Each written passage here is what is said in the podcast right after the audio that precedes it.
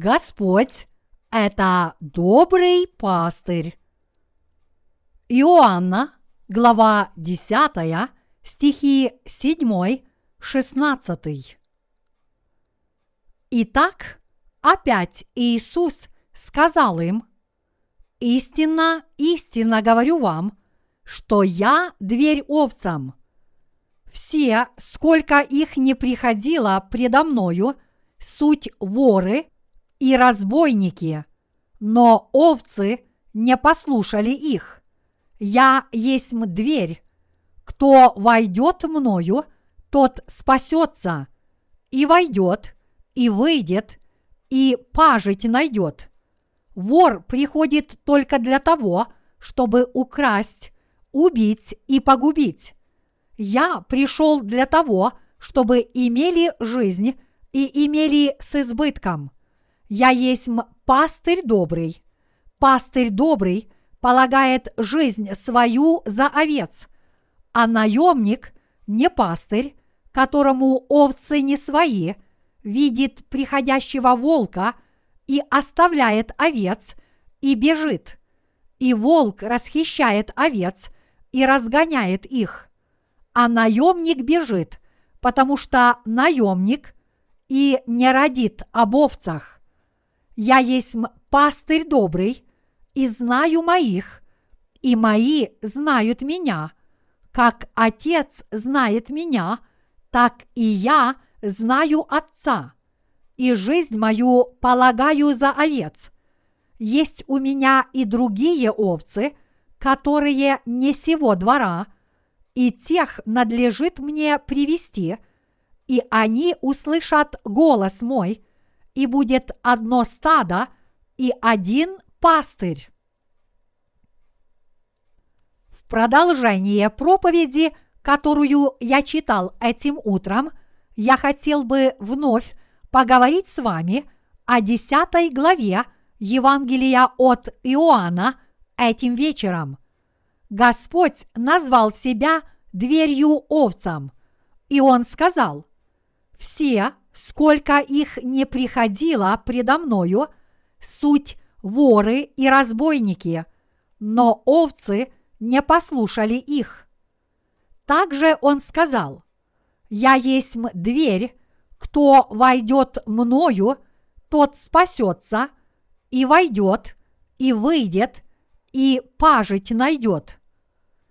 Если мы подытожим Иоанна, глава 10, стихи 7-10, то увидим, что основной темой данного отрывка является то, что Господь – это не только дверь овцам, но также и пастырь, который дарует людям спасение и благословение.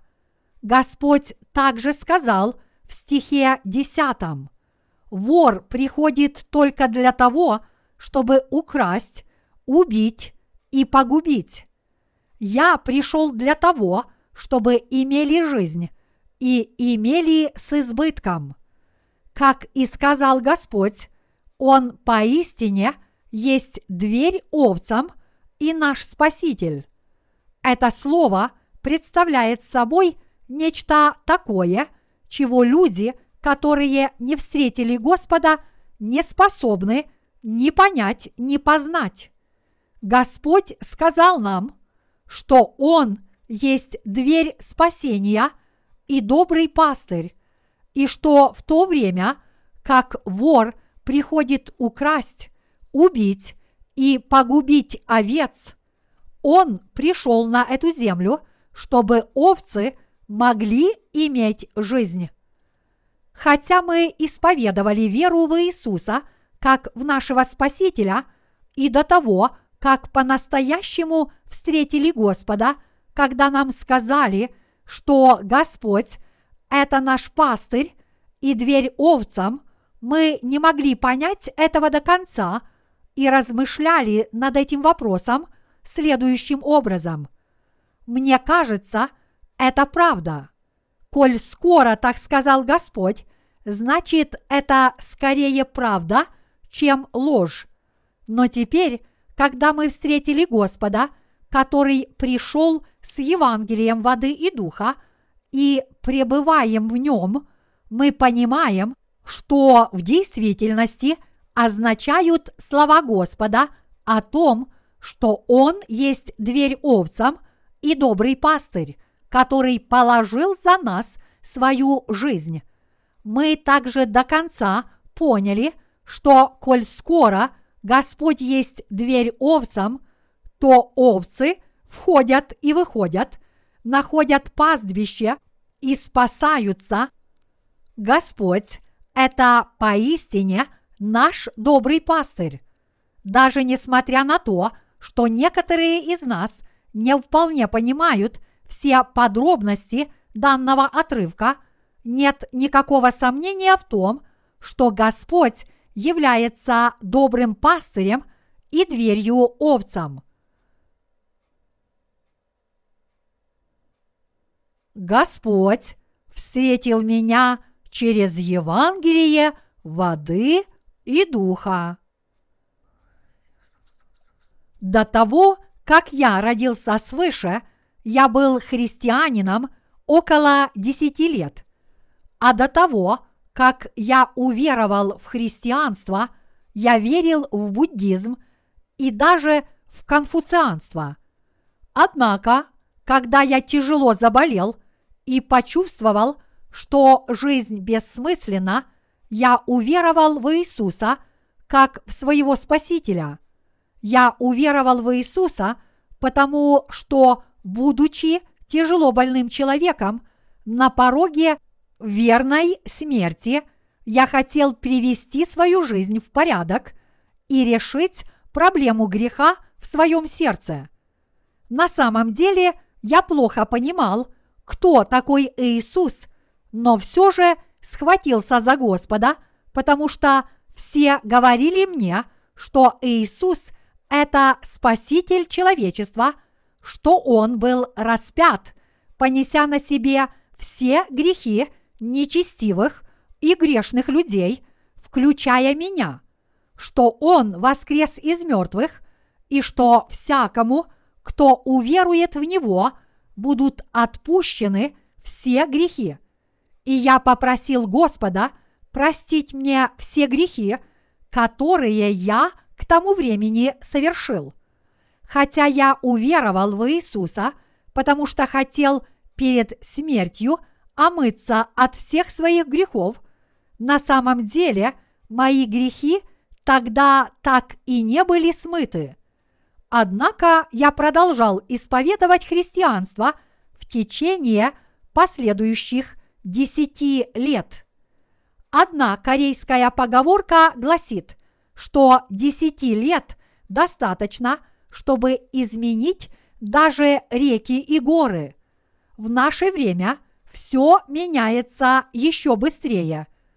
Одного года хватит, чтобы горы исчезли, были прорыты туннели, проложены шоссе, построены многоквартирные дома и вымощены новые улицы.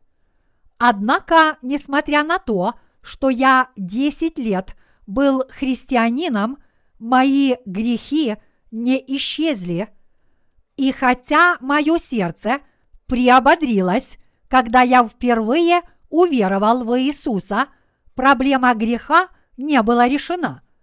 Итак, даже несмотря на то, что я верил в Иисуса, я относился к своей вере с большим сомнением.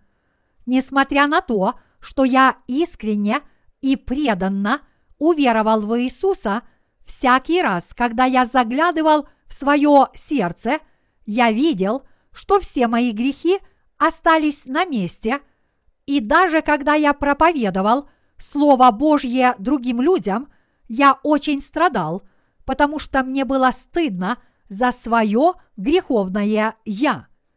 Однажды по Божьей благодати я, наконец, познал Евангелие воды и духа, которое записано в Библии – и освободился от грехов в своем сердце раз и навсегда. В тот миг я был так счастлив, что начал радостно смеяться от всей души. я понял, почему Бог Отец сказал, что Господь принял крещение от Иоанна Крестителя и вышел из воды. «Сей есть Сын мой возлюбленный, в котором мое благоволение». Матфея, глава 3, стих 17.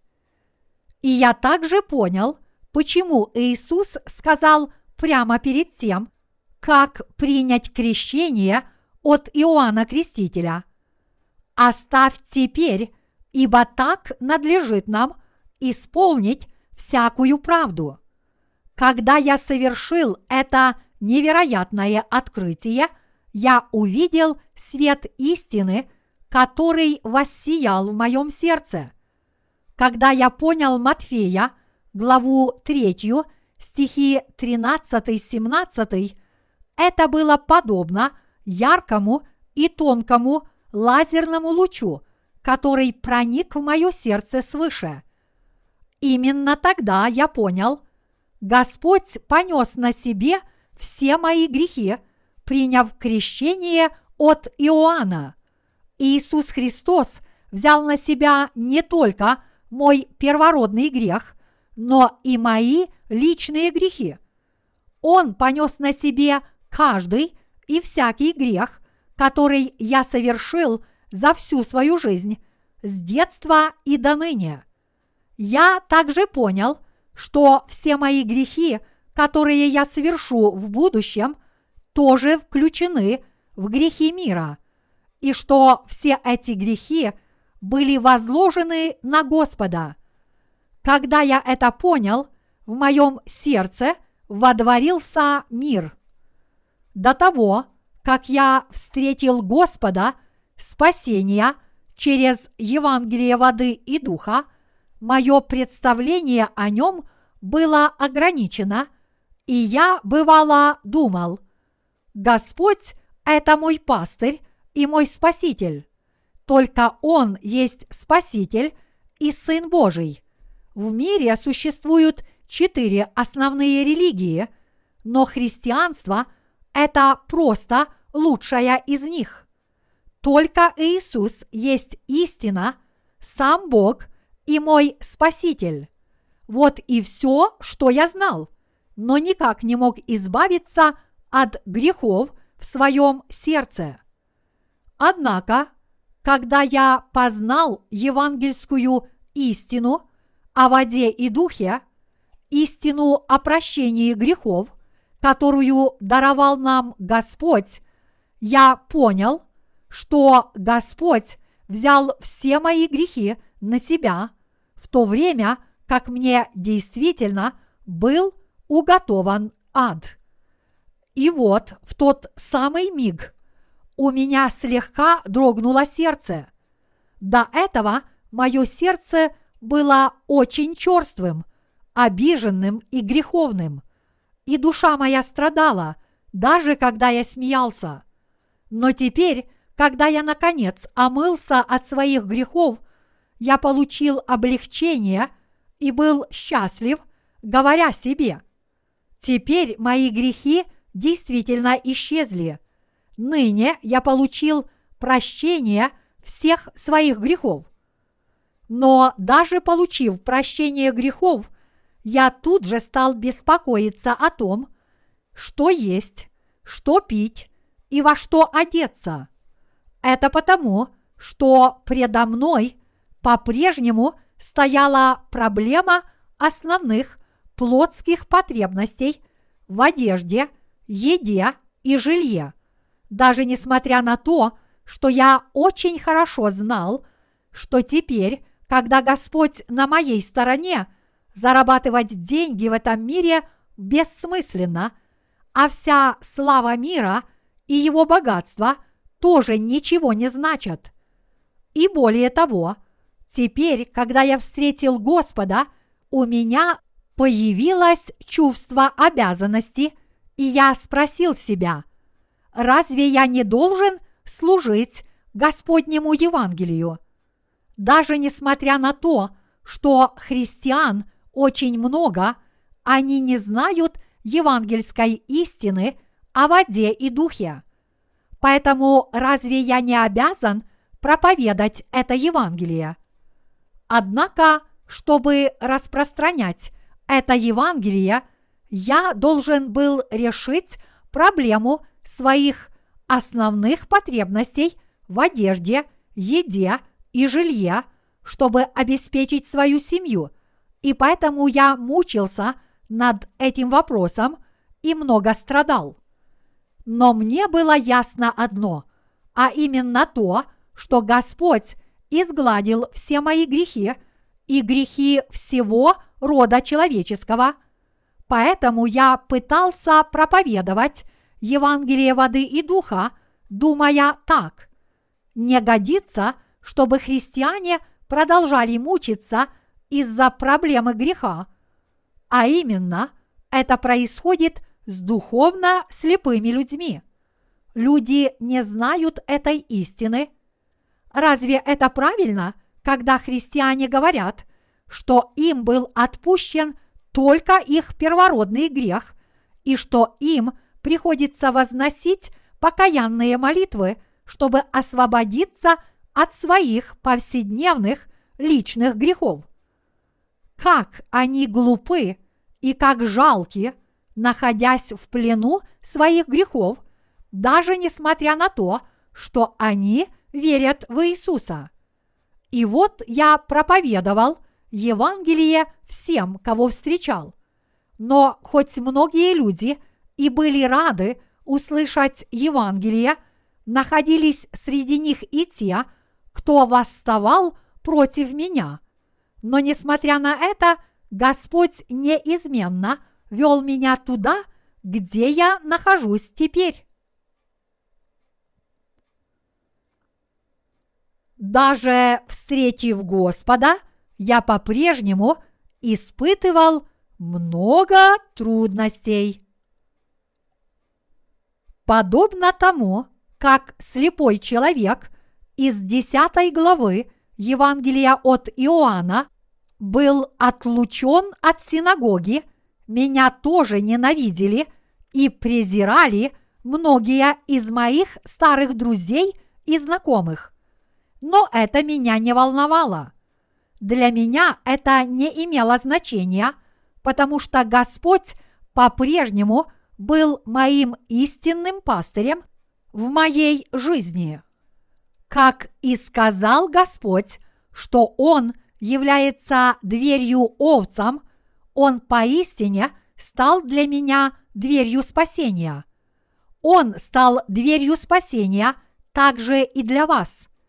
Он пробуждает в наших сердцах восторженное желание жить ради Его Евангелия – и продолжает нас вести и направлять, даже несмотря на то, что мы по-прежнему слабы и несовершенны, из-за чего порой впадаем в заблуждения и допускаем ошибки на своем пути.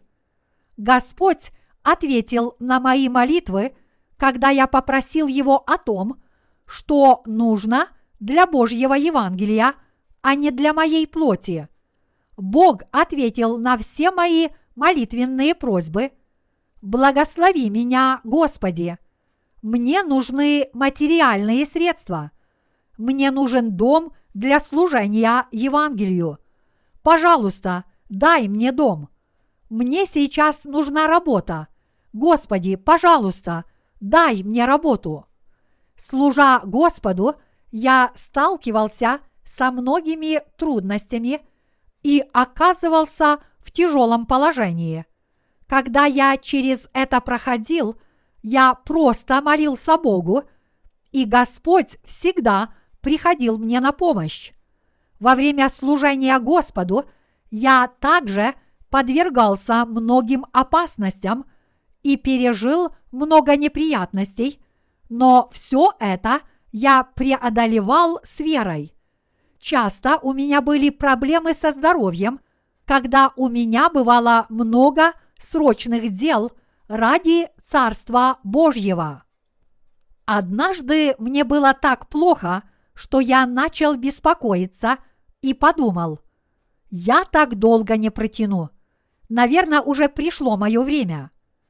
Когда выходил третий том моей серии евангельских книг, я был настолько занят работой в ущерб своему здоровью, что заболел спондилитом, видом артрита, который влияет на позвоночник.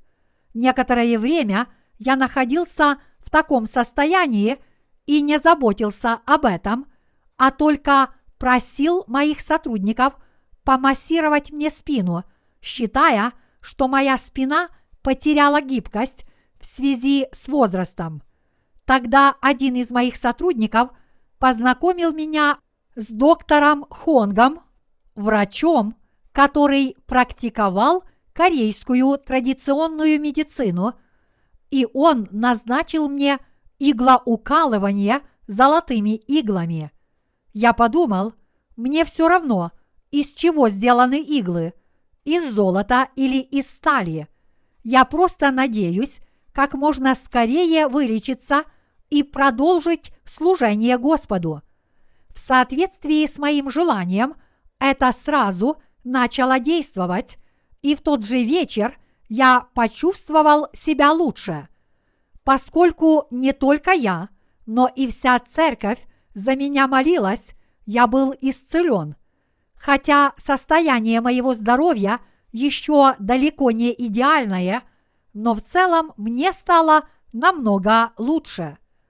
У меня также были проблемы с горлом, и поэтому я пошел к врачу в местную больницу, но он сказал мне, что нет ничего страшного, и просто выписал мне рецепт. Однако в действительности там была опухоль, которая перекрыла мне горло. Так и не избавившись от этой проблемы, я решил пойти в крупную больницу в Сеуле, чтобы мне поставили более точный диагноз, и тамошние врачи обнаружили, что эта опухоль может перейти в раковую, если оставить ее так, как есть. Поэтому пришлось ее удалить. Кроме этого, у меня было и много других проблем со здоровьем, но всякий раз Бог помогал мне выздороветь с помощью медикаментов и лечения. Мне до сих пор удавалось сохранить свое здоровье также благодаря молитвам моих святых собратьев. Бог продолжает руководить своей церковью и помогать ей. Теперь я отлично понимаю, что имел в виду Господь, когда сказал, что Он есть добрый пастырь. Я могу оценить это в своей повседневной жизни и на собственном опыте. В Псалме 22 стихи 1 и 2 Давид воспел этот потрясающий гимн. Господь – пастырь мой, я ни в чем не буду нуждаться. Он покоит меня на злачных пажитях и водит меня к водам тихим. Давид жил всецело уповая на Господа, и поскольку Бог даровал ему благость и милость на протяжении всей его жизни, я знаю, что Бог дарует те же самые благословения и нам с вами. Господь поистине жив, и Он есть дверь овцам, наш Спаситель и наш пастырь. Господь помогает нам, хранит нас и дарует нам много благословений. Когда мы прочитаем этот отрывок, мы сможем по-настоящему понять и оценить, как Господь о нас заботится. Давайте чуть глубже поразмышляем, чтобы увидеть, что означают библейские слова о том, что Господь стал нашим пастырем. Господь сказал, «Я есть пастырь добрый, пастырь добрый полагает жизнь свою за овец». Господь положил свою жизнь, чтобы спасти нас от греха. Родившись на этой земле, Господь взял на себя все грехи человечества, приняв крещение от Иоанна Крестителя в возрасте 30 лет, и Он так нас возлюбил, что отдал свое тело на крест, пролив свою кровь, которая была в его сердце, из своих пронзенных рук и ног. А затем он воскрес из мертвых, таким образом став нашим Спасителем. Он сделал все это, чтобы спасти нас с вами от греха. Поистине, наш Господь не имеет никаких недостатков, чтобы быть нашим пастырем. Когда вам бывало тяжело, после того, как вы встретили Господа, вам тоже приходилось удалить ссор из своего сердца, который еще там оставался. Вы делали это, потому что хотели последовать за Господом.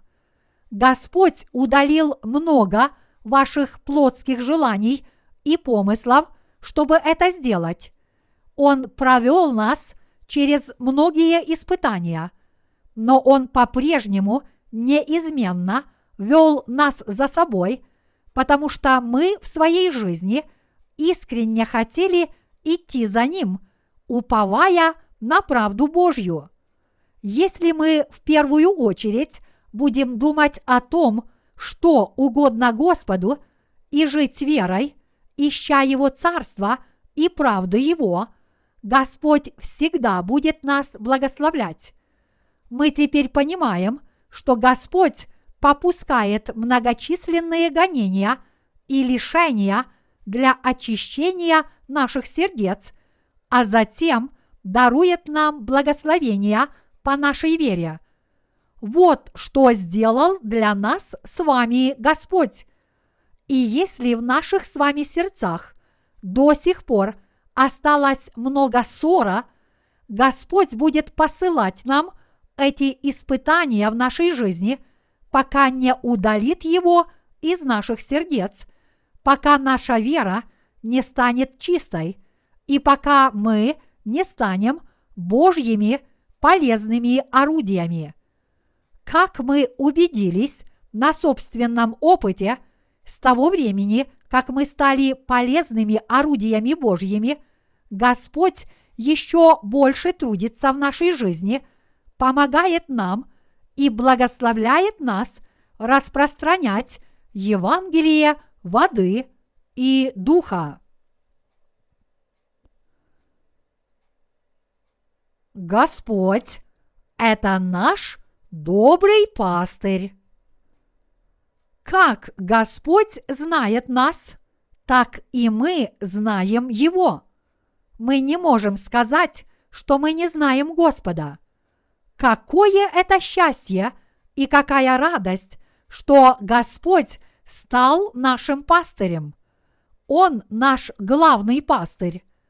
Он встретил нас с Евангелием воды и духа – и спас нас от всех наших грехов, и как наш пастырь, Он помогает нам и ведет нас путем праведности ради имени Своего. Поскольку мы храним имя Господне в наших сердцах, Он помогает нам во всем и постоянно хранит нас под своим руководством. Какое это счастье – что мы имеем такого доброго пастыря, поскольку Господь стал нашим Спасителем, мы выполняем Его работу с радостью. Это потому, что мы занимались многими бесполезными делами в этом мире. И это также потому, что мы были ничего не стоящими людьми. В Корее есть популярная песня – с такими словами. «Я ем, пою и танцую, но на сердце только печаль». Я прожил в этом мире столько, сколько прожили некоторые из вас, но я знаю, что, подобно словам этой песни, жизнь бессмысленна, она совершенно напрасна. Нет ничего, кроме пустоты, как гласит другая строка. Оглянувшись вокруг, чтобы узнать, что мне делать, я вижу, что все обращается ко мне спиной. Что бы мы ни делали, у нас всегда возникают трудности, которые нужно преодолевать. Иногда нам сопутствует успех, а в другой раз мы терпим неудачу. Нет никакой гарантии. Победитель может стать проигравшим, а проигравший может стать победителем. В окрестностях одного города есть мотель под названием «Джекпот». Наверное, хозяин дал своему заведению такое название, чтобы оно отражало его желание преуспеть в бизнесе. Хозяин вполне мог назвать так свой мотель, желая себе удачи. Но у нас есть Господь, который дарует нам великие благословения. У нас есть пастырь, который пришел к нам с Евангелием воды и духа. Наш Господь нам помогает и всех нас благословляет. Как я уже сказал, мне действительно нравится выполнять Божью работу. Это потому, что мирские и мои личные дела абсолютно бесполезны.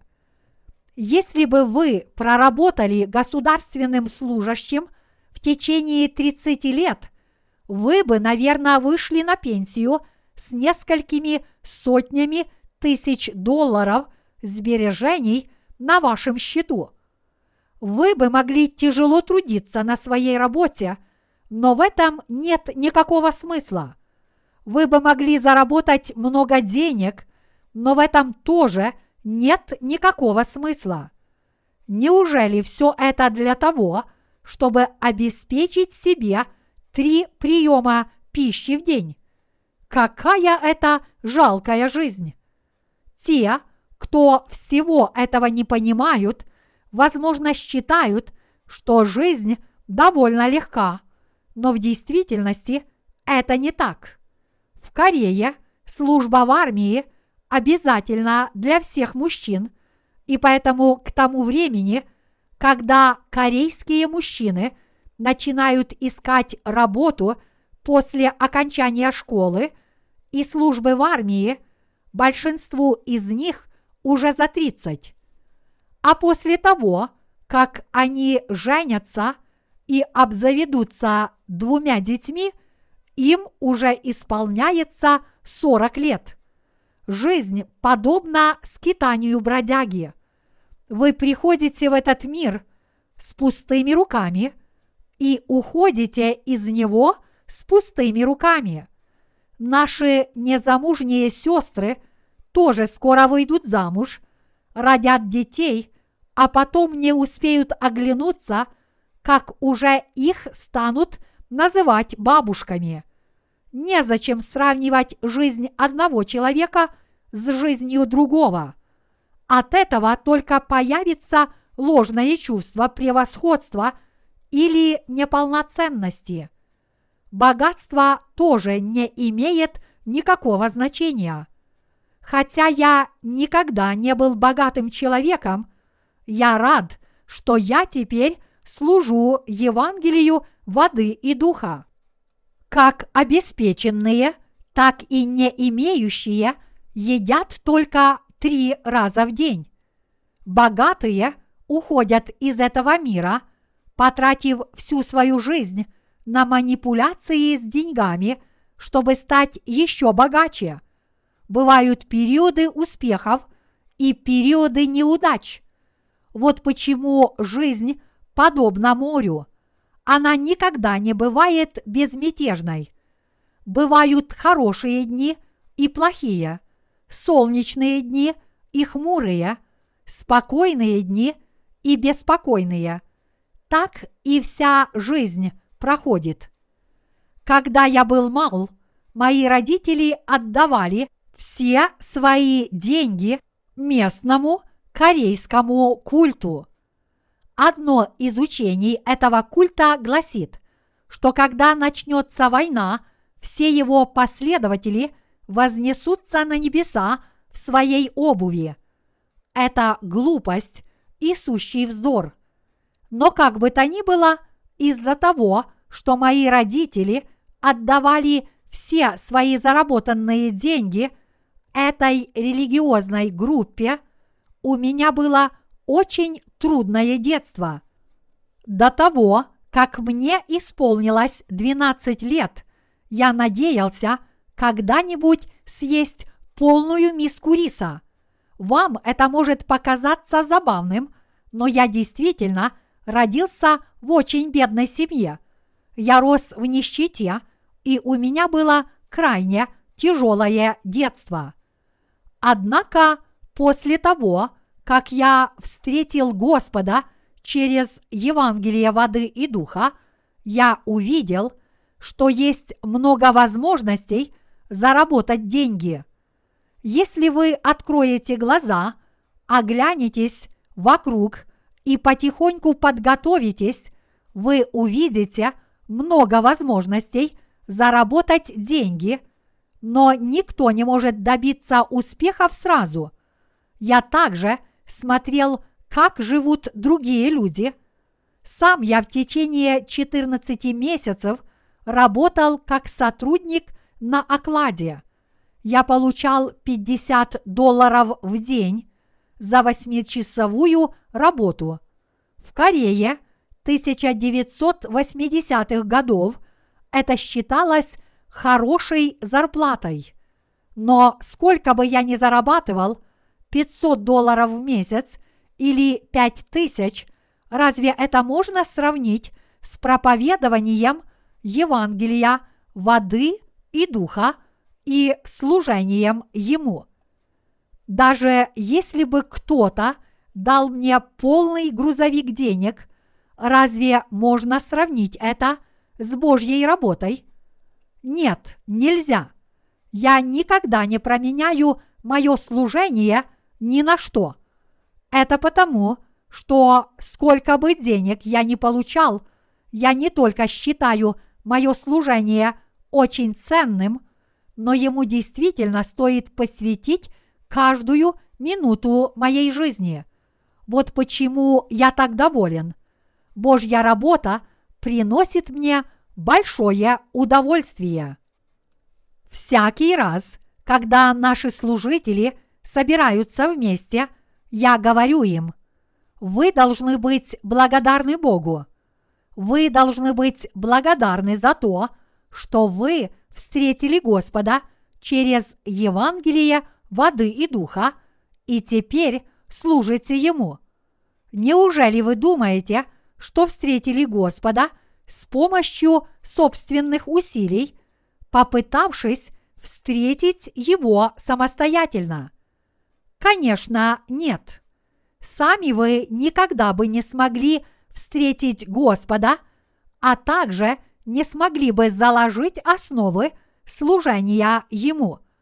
С подобным отношением и с подобной верой вы бы не смогли служить Господу, даже если бы захотели. Не каждый может служить Евангелию воды и духа. Вы должны быть благодарны уже за то, что вы служите Евангелию. Надо сказать, что некоторые служители не понимают, что я имею в виду. Наверное, они про себя думают. Как он может говорить нам, чтобы мы были благодарны, если он задает нам так много работы? Это просто смешно. Но мы действительно должны быть за это благодарны. Найдя Евангелие воды и духа в своей жизни, мы с вами теперь усердно трудимся, чтобы это Евангелие распространить. Если бы мы не трудились над распространением Евангелия, чем бы мы занимались? Мы бы просто работали, чтобы сохранить наши тела в живых, не так ли? Все мы работали бы только чтобы заработать на хлеб. Какая это жалкая жизнь. Например, вы зарабатываете 200 долларов за полный рабочий день. Если вы будете работать каждый день без выходных, вы сможете заработать 6 тысяч долларов в месяц. Неужели это много денег? Нет, конечно. В некотором смысле это может показаться большой суммой денег, но в действительности это не так. Ее хватает только на жизнь. Например, вы ходите на работу, усердно трудитесь, чтобы заработать деньги себе на пропитание, покупаете дом, обставляете его мебелью, приобретаете машину, чтобы сделать свою жизнь чуть более удобной, добиваетесь уважения в обществе, и люди теперь называют вас начальником.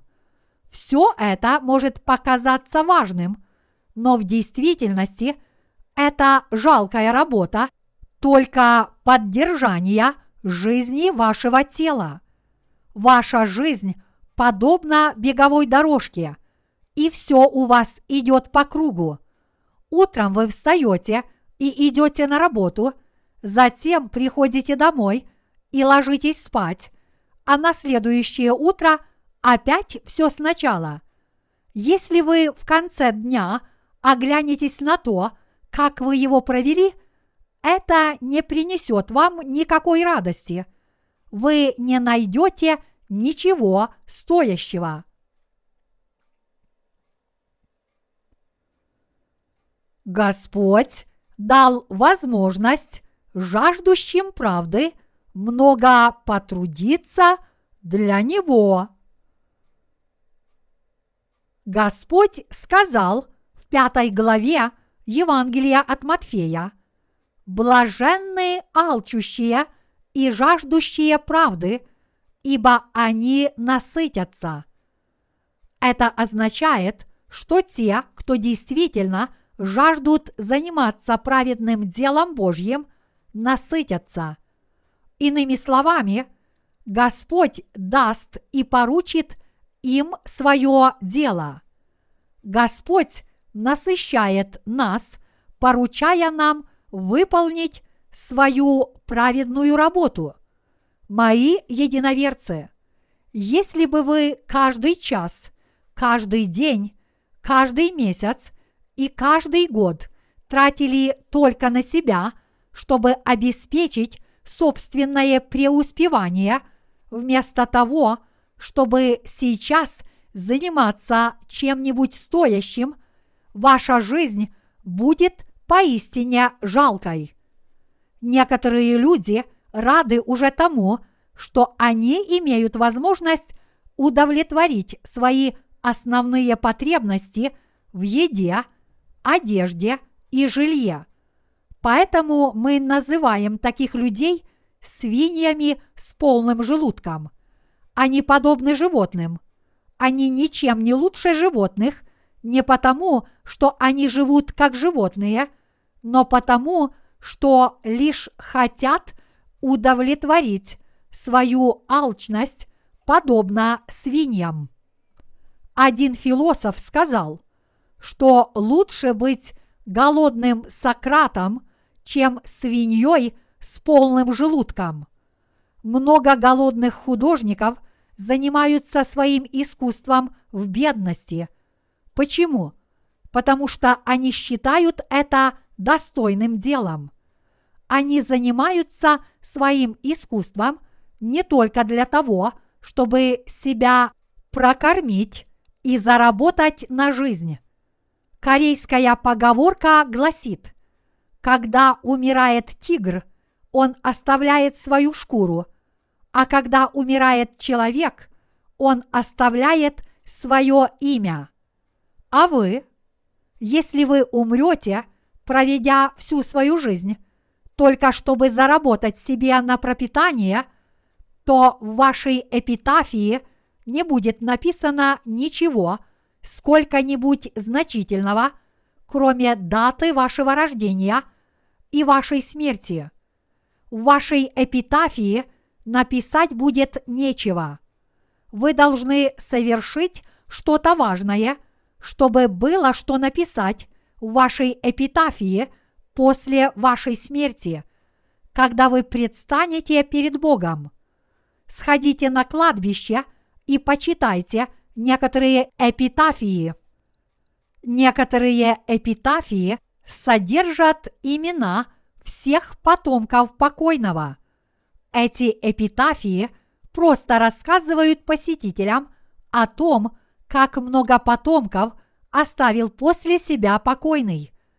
А некоторые эпитафии говорят нечто о самих покойных, но вряд ли хоть одна из них говорит, что погребенный под нею человек был праведным человеком. Покойный диакон Мён Чен Ким похоронен на одном из общественных кладбищ этого города, и там вы можете найти его могилу. На его надгробном памятнике мы написали «Здесь спит праведный диакон Мён Чен Ким, ожидающий пришествия Господа – все рожденные свыше христиане, которые верят в Евангелие воды и духа, ожидают Господнего пришествия в своей жизни.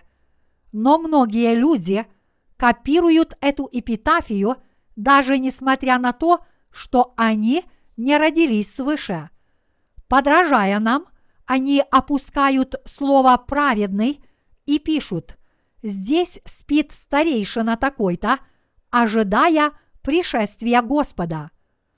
Честно говоря, это нарушение прав интеллектуальной собственности. Однако эти люди не понимают истинного значения эпитафии диакона Кима, но вместо этого просто считают, что она хорошо звучит. Возможно, именно поэтому они не могут использовать слово «праведный», а просто пишут «такой-то старейшина» или «такой-то святой» спит здесь, ожидая пришествия Господа. В Божьих глазах есть две категории людей. Каждый человек является либо праведником, либо грешником. Те, кто спаслись от греха и получили прощение грехов, встретив Господа и уверовав в Евангелие воды и духа, являются праведными людьми, но те, у кого по-прежнему есть грехи, даже несмотря на то, что они верят в Иисуса, являются грешниками. Конечно, и все те, кто вообще не знают Иисуса – тоже являются грешными людьми. В нашей эпитафии должно быть написано что-нибудь стоящее. Вот почему мы так благодарны Богу за то, что мы начали заниматься Его делом. Мы делаем праведное дело. Здесь, в Церкви Божьей, много работников, и все они должны благодарить Бога – и они также должны благодарить меня, потому что я дал им много работы. Разве не так? Почему вы не отвечаете? Наверное, не знаете, что сказать? Возможно, некоторые из вас думают, мне так плохо, и я так устал от работы. Но мои единоверцы, подумайте о том, что было бы, если бы я не дал вам вообще никакой работы? Что бы вы делали, если бы я не сказал вам, что вы свободны и можете заняться чем угодно? Вы бы, наверное, занимались разными вещами, но какими? Это были бы тленные и бессмысленные вещи. Вы бы занимались разной чепухой. Наверное, вы бы хорошо проводили время за едой – и питьем, песнями и танцами, но от этого ничего не останется, когда вы проснетесь следующим утром. Вот почему вы должны быть благодарны Богу за то, что Он поручил вам свое дело. Господь сказал, «Я есть дверь, кто войдет мною, тот спасется, и войдет, и выйдет, и пажить найдет». Иоанна, глава 10, стих 9. Это означает, что поскольку Господь есть пастырь овец и дверь спасения, верующие в Него обязательно спасутся. Спасение невозможно обрести каким-либо иным способом. Его можно обрести только верой в дарованное Господом Евангелие воды и духа.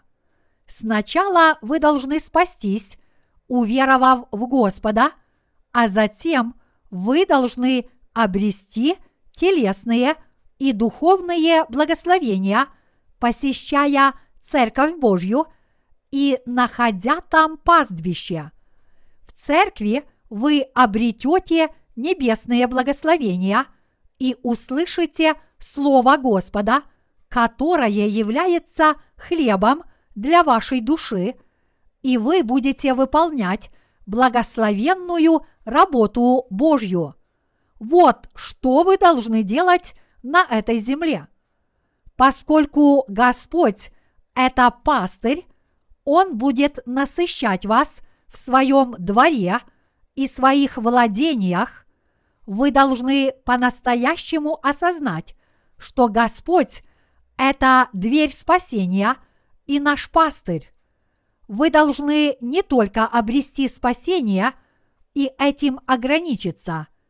Господь сказал, что Он даровал нам вечную жизнь.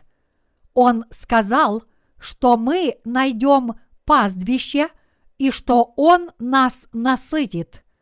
Вот это и есть вечная жизнь. То, что мы сможем жить в совершенном и бессмертном теле, означает, что мы получили великие благословения.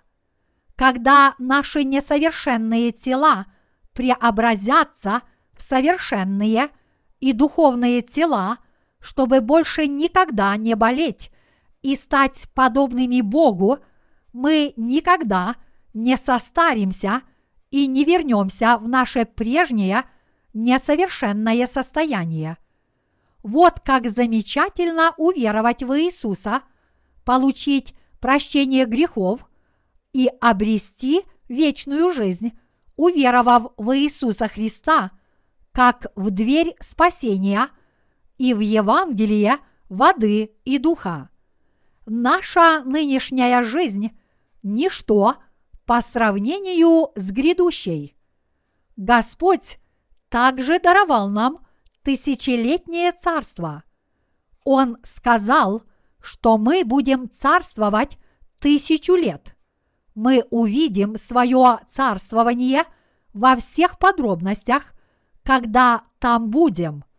Но Господь также ясно сказал, что после тысячелетнего царства Он дарует нам вечное Царство Божье, чтобы мы наслаждались вечной жизнью. А вы, верующие, в это верите?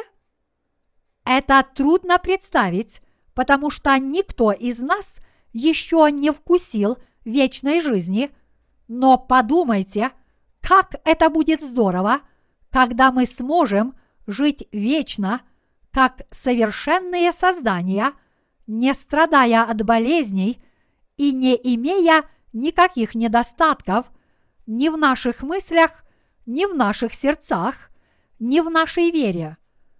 Представьте себе, как вы будете наслаждаться славой и величием.